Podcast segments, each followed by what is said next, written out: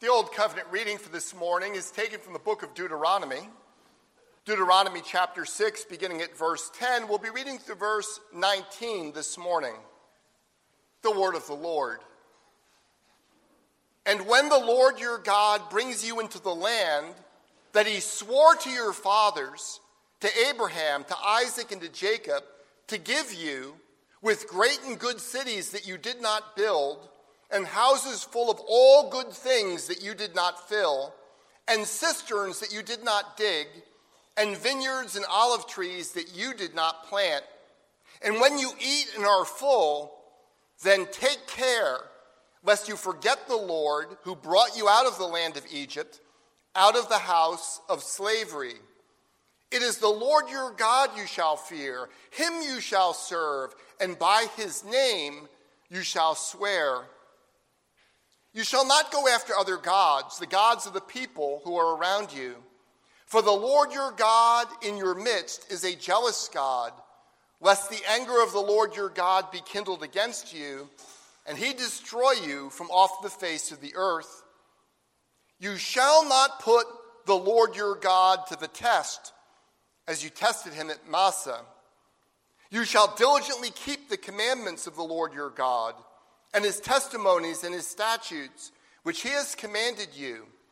And you shall do what is right and good in the sight of the Lord, that it may go well with you, and that you may go in and take possession of the good land that the Lord swore to give to your fathers, by thrusting out all your enemies from before you, as the Lord has promised.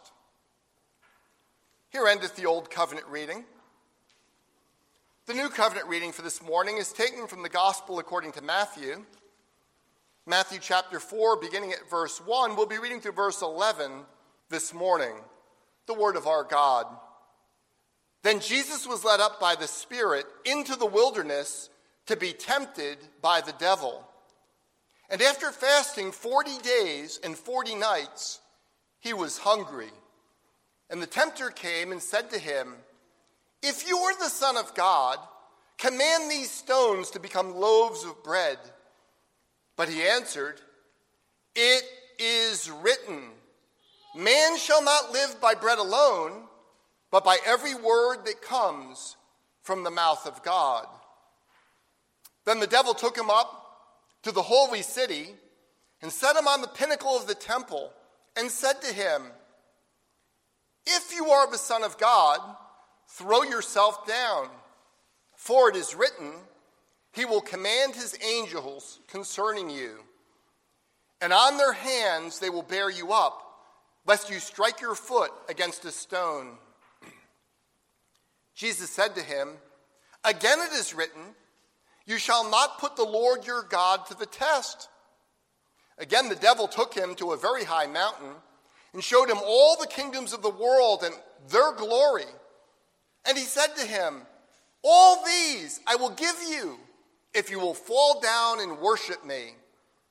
Then Jesus said to him, Begone, Satan, for it is written, You shall worship the Lord your God, and him only shall you serve. Then the devil left him, and behold, angels came and were ministering to him. Please keep your place here as this will be the primary portion of God's Word for our morning sermon. Every Sunday morning, we pray like this Lead us not to temptation, but deliver us from the evil one. We do not pray like this out of a false sense of humility. We recognize that left to ourselves, we could not stand a chance against the evil one, that is, against Satan. That's why Luther taught us to sing like this For still our ancient foe doth seek to work us woe. His craft and power are great, and armed with cruel hate, on earth is not his equal. Nevertheless, this morning when we open this passage, what we see is God the Father through the Holy Spirit leading Jesus out into the wilderness precisely so that Jesus will be tempted by Satan. Satan offers three temptations, and all three of them have proven remarkably effective for Satan throughout history. First, feed yourself. That is, if you have a genuine need, you are justified in doing whatever is necessary to meet that need. Feed yourself. Second, prove yourself. Instead of living your life based upon your relationship with God, do whatever is necessary to receive validation and approval from those around you. Prove yourself. And third, deliver yourself. In particular, Satan is offering Jesus a kingdom without the cross. In a similar way, the world, your own flesh, and the devil are all going to tempt you, each and every one of you, to do whatever it takes to avoid suffering in this life, even if it means compromising your relationship with the Lord. Deliver yourself. Feed yourself, prove yourself, deliver yourself. Those are three temptations that Satan has been successfully using throughout history. Now, we're going to look at these temptations in detail in just a moment. For our Lord's way of dealing with these temptations both reveals a great deal about Jesus, and it also gives us a guide for how we are to deal with such temptations in our own lives. But before we come to the dramatic encounter between Jesus and Satan, we need to consider how this passage is introduced. For the introduction helps us to see that this passage is about more than Jesus providing us with a good that is indeed a perfect pattern for how we should resist temptation. This passage is a vital aspect of what Jesus does to establish the righteousness for your salvation. Look at verse 1 with me. Then Jesus was led up the, by the Spirit into the wilderness to be tempted by the devil. Uh, you'll recall that to the utter astonishment of John the Baptist, Jesus, the spotless Lamb of God, had presented himself to be baptized. And after Jesus insisted, John relented. John had been preaching a baptism of repentance for the forgiveness of sins. And as we know, Jesus had nothing at all, absolutely nothing to repent from. And so John tried to prevent Jesus from being baptized. But Jesus answered, Let it be so now that we will fulfill all righteousness. Then, as Jesus was walking out of the river, the heavens were opened, and the Spirit of God descended like a dove upon Jesus. Then a great voice came from heaven and said, This is my beloved Son, in whom I am well pleased. See, we come to the baptism in order to be cleansed. As the triune God identifies with us and puts his name upon us, baptism for us is a sign and a seal of the righteousness that comes from God by faith. Faith in Jesus Christ. A righteousness which is necessary for each of us to have in order to be justified and adopted into God's family. We come to baptism to be cleansed, but that is not why Jesus came. Jesus comes not to be washed, but to cleanse the waters, as it were, that through them he might cleanse his people. Jesus came to baptism in order to identify with sinners like me and sinners like you, so that through his life, death, and resurrection, he would make us whiter than snow. That is why the Holy Spirit would drive the Son of God into the wilderness to be tempted by Satan both to demonstrate the perfect righteousness of Christ, but also, in one sense, to establish the perfect righteousness of Christ as he faced the direct onslaught of Satan and clung to God by faith. Look at verse 1 again with me. Then Jesus was led up by the Spirit into the wilderness to be tempted by the devil. There are two personal agents at work in this passage the devil and the Holy Spirit. Jesus was led by the Spirit and he was tempted by the devil. Both the Holy Spirit and the devil were involved, but they were involved to very different ends. The Holy Spirit was leading Jesus out into the wilderness so that he would be tempted, that he would pass the test and demonstrate his perfect righteousness. Satan was trying to trip Jesus up. This was a replay, as it were, of the very first temptation that took place in the Garden of Eden. But this temptation would take place under very different circumstances. Look at verse 2 with me. And after fasting 40 days and 40 nights, Jesus was hungry. Now, I have no idea what your experience of fasting is, but in my own life, I have never fasted for more than a couple of days. I've never even fasted for one whole week. Jesus had not eaten for 40 days and 40 nights. His body was on the verge of starving.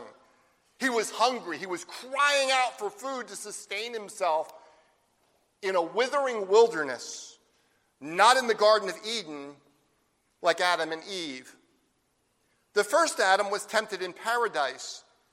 The second Adam would be tempted in the barren wilderness when his body would have been crying out for, for food simply to stay alive.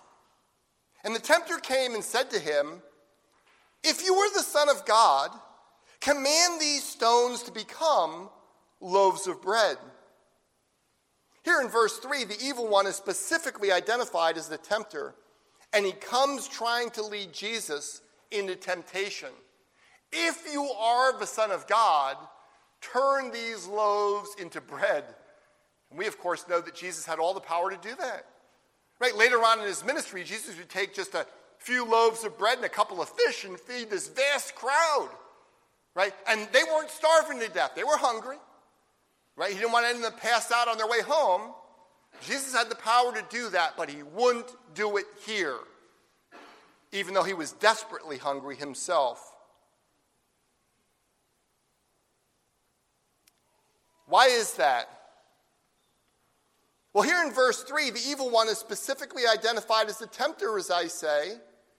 But you have to remember that the very last words that Jesus had heard before the Holy Spirit drove him into the wilderness were these This is my beloved Son, with whom I am well pleased. Satan comes and goes, Oh, really? I mean, you don't really look like the Son of God out here starving in the wilderness, right? Really? Why don't, why don't you feed yourself? If you're really the Son of God. And Jesus says, I'm going to trust my Father's words. The very last thing my Father said to me is, This is my beloved Son, in whom I am well pleased. Now, to fully understand what is going on, you're going to need to keep two connections together in your head. I know that's a bit challenging, but you are a very smart congregation. I know that you can do this, particularly you young people.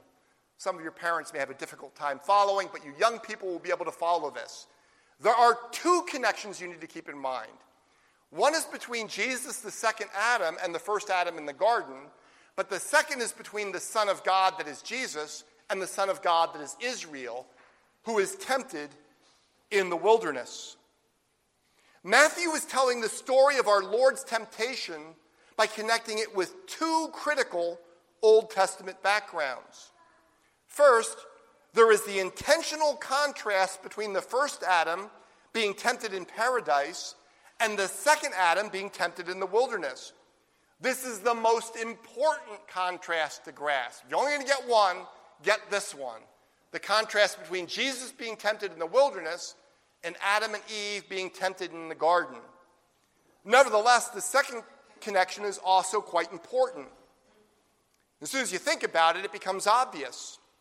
The temptation of the Son of God in the wilderness is being contrasted with the testing of Israel in the wilderness. I mean, remember what the Lord said to Pharaoh Israel is my son, my firstborn son. Let my people go. Nevertheless, although God leads his people out of Egypt with a mighty hand and an outstretched arm, in the wilderness, Israel will become hungry, the very thing Jesus is. Israel will become hungry, and the people will murmur against Aaron, against Moses, and against God. Not surprisingly, this is not what Jesus does. Verse 4 But Jesus answered, It is written, Man shall not live by bread alone, but by every word that comes from the mouth of God. See, Satan is going to tempt Jesus three times feed yourself, prove yourself, deliver yourself. Each time, Jesus responds by quoting the Word of God from the book of Deuteronomy. Now, the full quotation from Deuteronomy is helpful for us because it makes clear of his connection between the Son of God that is Israel and the Son of God that is Jesus. Deuteronomy chapter 8, verse 3. And he humbled you and let you hunger and fed you with manna which you did not know, nor did your fathers know, that he might make you to know that man does not live by bread alone, but man lives by every word that comes from the mouth of God. When Israel became hungry, instead of trusting in the Lord, the Lord who had delivered them with many miracles, instead of trusting in the Lord that he would provide for them, they grumbled against Moses, against Aaron, and ultimately against God. Jesus, by contrast, trusts his Father. And he specifically quotes the second half of this verse as the reason why he would not follow Satan's temptation. Man shall not live by bread alone, but by every word that comes forth from the mouth of God. This verse contrasts two fundamentally different ways of living. We can live on the basis of satisfying our felt needs. You're all tempted to do that. Our culture is tempting you to do that. We can all live on the basis of satisfying our felt needs. That's a bread alone sort of approach to life. Or we can live by trusting our Father in heaven and therefore taking Him at His word and putting His word into practice in our lives. Beloved, you cannot do both. those, those are contrasting approaches of life. The bread alone approach, or the approach that lives by every word that comes forth from your Father's mouth.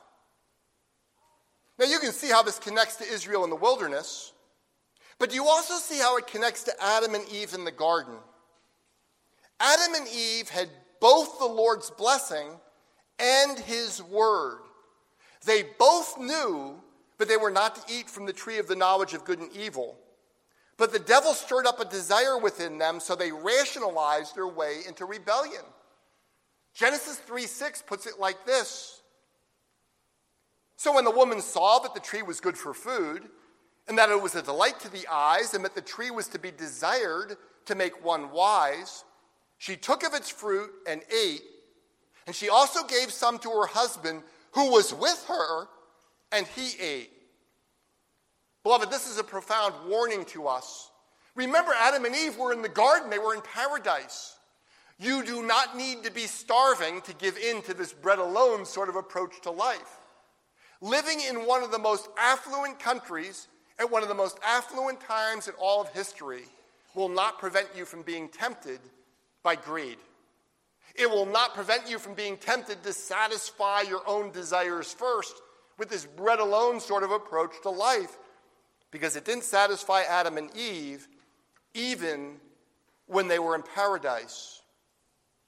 Thankfully, Jesus shows us a better way and that better way is based on two simple truths. We can all grasp these truths. The key is to keep them in our mind and to put them into practice. First, you must both know and keep reminding yourself about the goodness of your Father in heaven. I mean, that is really simple. But I want to suggest that nobody pursues the bread alone sort of way of life while simultaneously contemplating the goodness of God. Simply contemplating, giving thanks to God for all his goodness in your life is itself something that keeps you on the right path. Let me say that again. That's important for us to get into our thinking. Nobody ever gives in to Satan while contemplating the goodness of God. Second, if your chief desire is to please God, then, then, these temptations of Satan are going to be obvious from the very beginning. And I say Satan, but also from your own flesh and the world. If your desire is to please God, the temptations will be obvious and obviously wrong. But if your desire is to use God, you'll be a sitting duck. You understand the difference? I mean, many people who go to church, even read the Bible, sing hymns sometimes, they see God as a means to something other than God. And if following God isn't getting you to what they want, then they're very tempted to follow Satan's lead and say, I'll do something else. If your desire is to use God, you are a sitting duck. If your desire is to please God, well, by God's grace, He will make you stand. Here's the problem the plain reality is, is we're all a mixed bag. I mean, none of us is 100% over here, otherwise, we wouldn't sin at all. The reality is, is that even at our best, we are still a mixed bag. Even if we regularly remind ourselves of the goodness of God, and even if our desire is increasingly to please Him, we fall far short of being completely sanctified. And, beloved, that's one of the reasons why Jesus tells us to pray in the Lord's Prayer. Don't think I'm calling you to imitate me in my resistance to Satan.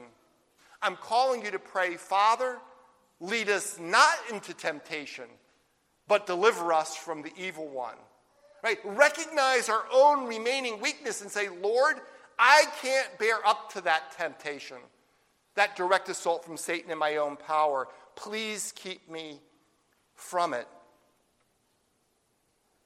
It is helpful for us to see that our Lord's triumph over the devil's first temptation did not simply cause Satan to run away.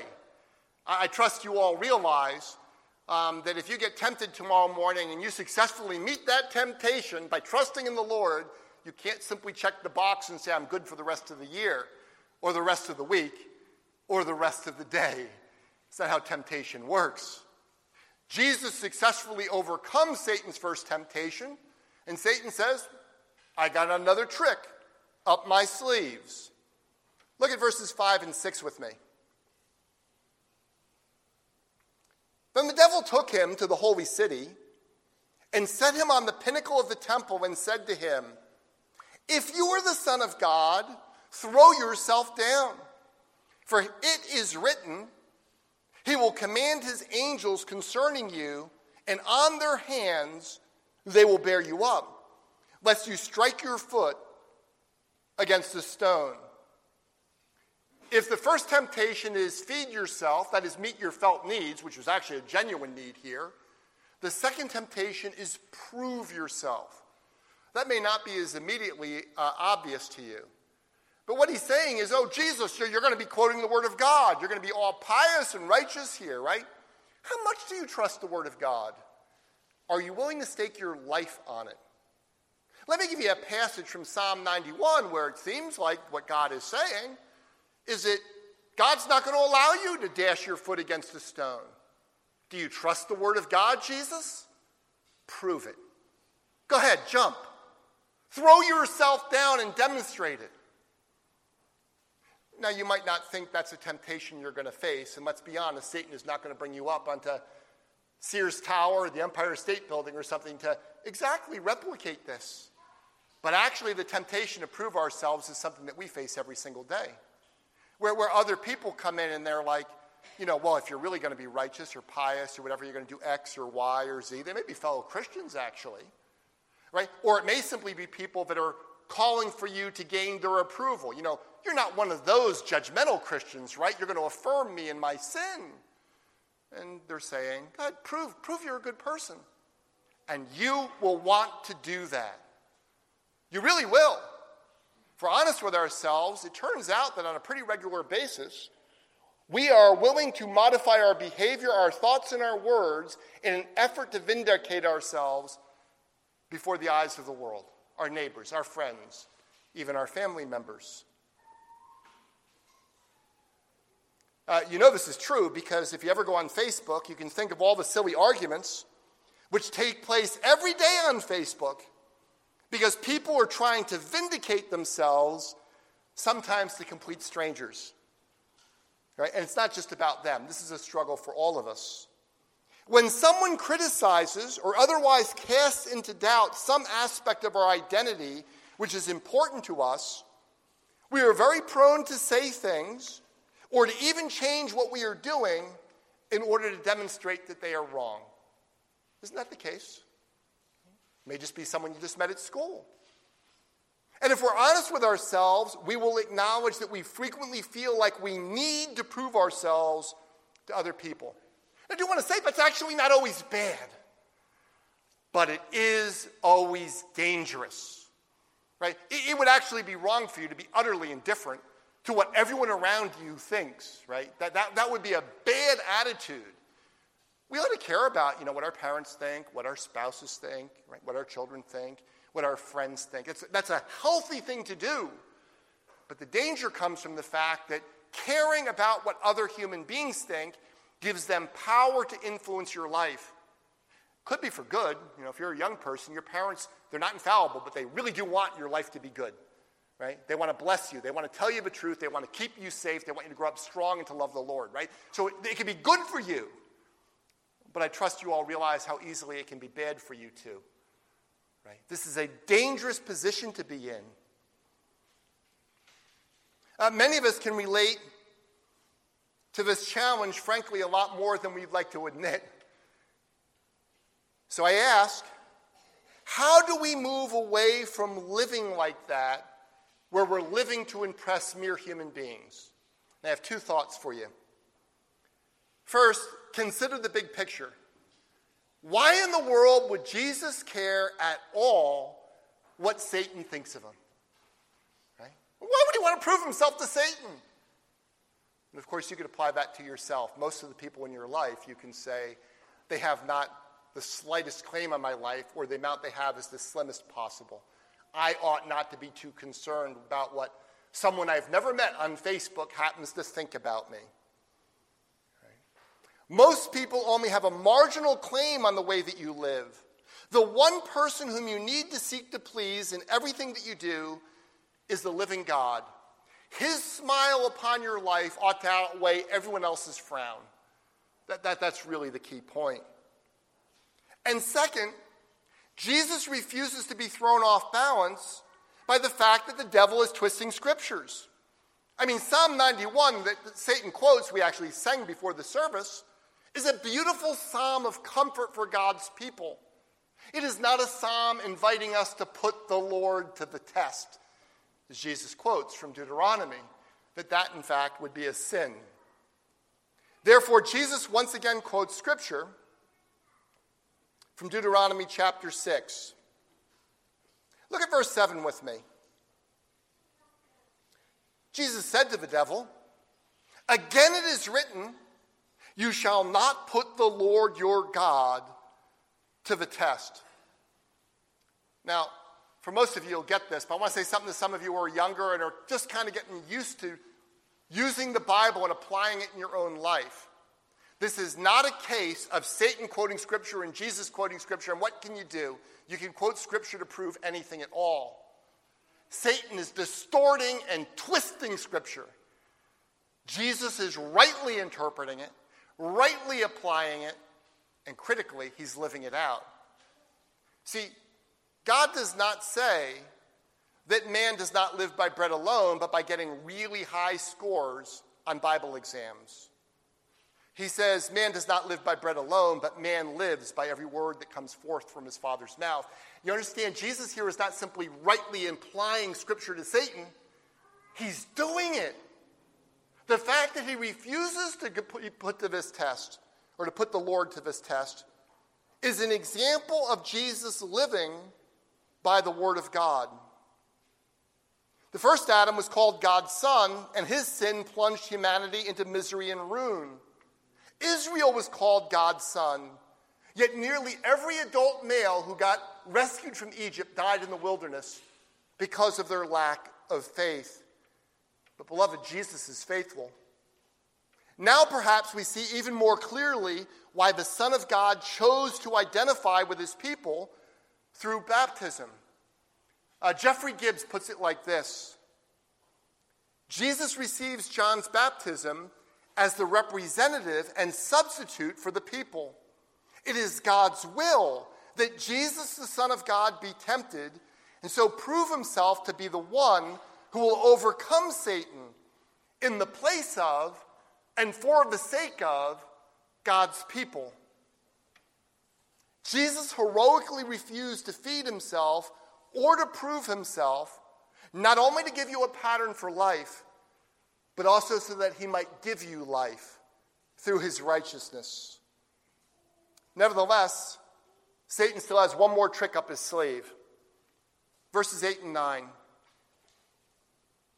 Again, the devil took him to a very high mountain and showed him all the kingdoms of the world and their glory. And he said to him, All these I will give you if you will fall down and worship me. See, like Israel of old in the desert, Jesus is tempted to commit crass idolatry. He's being tempted to worship Satan. You got to ask yourself, why would that be attractive? I mean, isn't Jesus going to get all the kingdoms of this world anyway? He is, after all, the king, the incarnate God. What is Satan actually offering him here? And I want to suggest he's not offering him the kingdoms. He's offering him a different way to get to the kingdoms. He's offering the kingdoms without the cross. Right? Jesus knows that the way he's going to come and redeem his people is to die in our place. We should not think of this as a small thing. In the Garden of Gethsemane, Jesus will sweat, as it were, great drops of blood as he pleads with his Father Father, if it is possible, remove this cup from me. And the devil's going, I got a shortcut for you. Deliver yourself. I mean, not deliver yourself from hell, right? Jesus doesn't need to go to hell. Although, in one sense, it's pretty close to hell because Jesus experiences hell on the cross for his people. He's saying, deliver yourself from suffering I'm giving you an easier way out. I am offering you the kingdom without the cross. And I call this temptation deliver yourself. Satan was tempting Jesus to deliver himself from the excruciating and humiliating agony of the cross. And as I say, this was no light temptation. And Satan is saying to Jesus, You can bypass all that if you will just genuflect a little bit to me. Go ahead, Jesus. Deliver yourself. Now, thankfully, Satan can't actually tempt you in that same way because Jesus has already suffered hell on your behalf. There is no more wrath of God left for you. Nevertheless, I want to say Satan tempts you precisely in this way, not in terms of the outcome, but this temptation to deliver yourself from suffering and hardship in this world. And I, and I say this with real sorrow. Um, when I look around at Western Christians, how little suffering it takes for Christians to be willing to compromise in the West today. Right? We're not talking about people having their arms cut off, as we see some of our brothers and sisters in some Muslim countries doing, or even being killed for the gospel. How little suffering it takes before that call to deliver yourself becomes a very real temptation to turn away from living by every word that comes forth from the mouth of God. Once again, we hear an echo of Old Testament Israel in the devil's words. Satan says to Jesus, All these I will give you if you will fall down and worship me.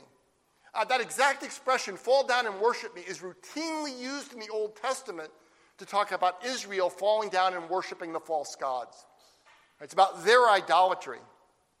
Yet Jesus replies in verse 10 Begone, Satan, for it stands written, You shall worship the Lord your God, and him only shall you serve. See, Jesus not only quotes scripture, he is the one who lives it out. From the incident of the golden calf at the base of Mount Sinai, all the way up until Israel was sent into the Babylonian captivity, Israel kept breaking the first commandment, committing spiritual adultery by running after foreign gods, but not Jesus. Once again, Professor Gibbs puts it well. Jesus is the one who lives by every word that comes from God's mouth. He is the one who will refuse to put God to the test. And Jesus is the one who will worship and serve the Lord his God alone. Now, after Jesus has triumphed over Satan in all three temptations we read, then the devil left him, and behold, angels came and were ministering to him. Satan does depart defeated, but he does not depart in utter despair. In fact, later in the Gospels, we will see that Satan returns to tempt Jesus again and actually offering the very same temptations. He'll do it subtly through the mouths of his own disciples. I mean, remember, it's Peter who tells Jesus, right after he makes that great confession of faith, Thou art the Christ, the Son of the living God, he tells Jesus, You'll never die. Far be that from you. And Jesus, recognizing where the temptation comes from, says, Get thee behind me, Satan. Satan is not done, but neither is Jesus. Though the events that this temptation puts into motion are going to be painful to Jesus. The serpent truly will strike the Messiah's heel, but through his death and resurrection, the Messiah will crush Satan's head. Jesus is the victor over Satan. Uh, that's one obvious truth that we are taught in this morning's passage. Jesus is the victor over Satan. But what difference should that make in your life this week? I have three very concise applications for you. First, let's remember that the Jesus who calls us to take up our cross and follow him refused to turn aside from his mission to avoid suffering.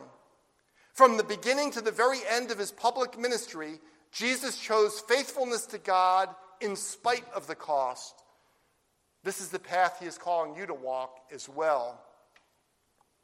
Second, in response to moralistic preaching, where the Bible is treated like a collection of Aesop's fables, many Reformed Christians tend to ignore the practical application of Christ's action to our own life, as though the only important thing is that we understand the passage correctly. And while this morning's passage is not primarily about a moral example, it is about a pattern of how we ought to live as disciples of Jesus Christ. It's both things. It's a pattern how we are to deal with those three fundamental types of temptation feed yourself, prove yourself, and deliver yourself. The wise disciple will learn both about Jesus and from him. It's a both end. And third, the most important thing to grasp this morning is the contrast between Adam and Eve being tempted in the garden and Jesus being tempted in the wilderness. The Lord had entered into a covenant of life with Adam on condition of Adam's perfect personal and perpetual obedience. We call that covenant the covenant of works. Thankfully, when our first covenant had sinned and plunged humanity into misery and death, God did not give up on us. Rather, the Lord established the covenant of grace with his own Son as the second Adam. Where our first representative failed, our second representative succeeded. Jesus obtained the perfect righteousness that God requires of his people by living a perfect life of faith and obedience, and then he voluntarily chose to die in your place. As the Apostle Paul would later tell the Romans, for as by one man's disobedience the many were made sinners, so by the one man's obedience the many will be made righteous. Therefore, we are very bold to sing like this Because the sinless Savior died, my sinful soul is counted free. For God the just is satisfied to look on him and pardon me. Amen.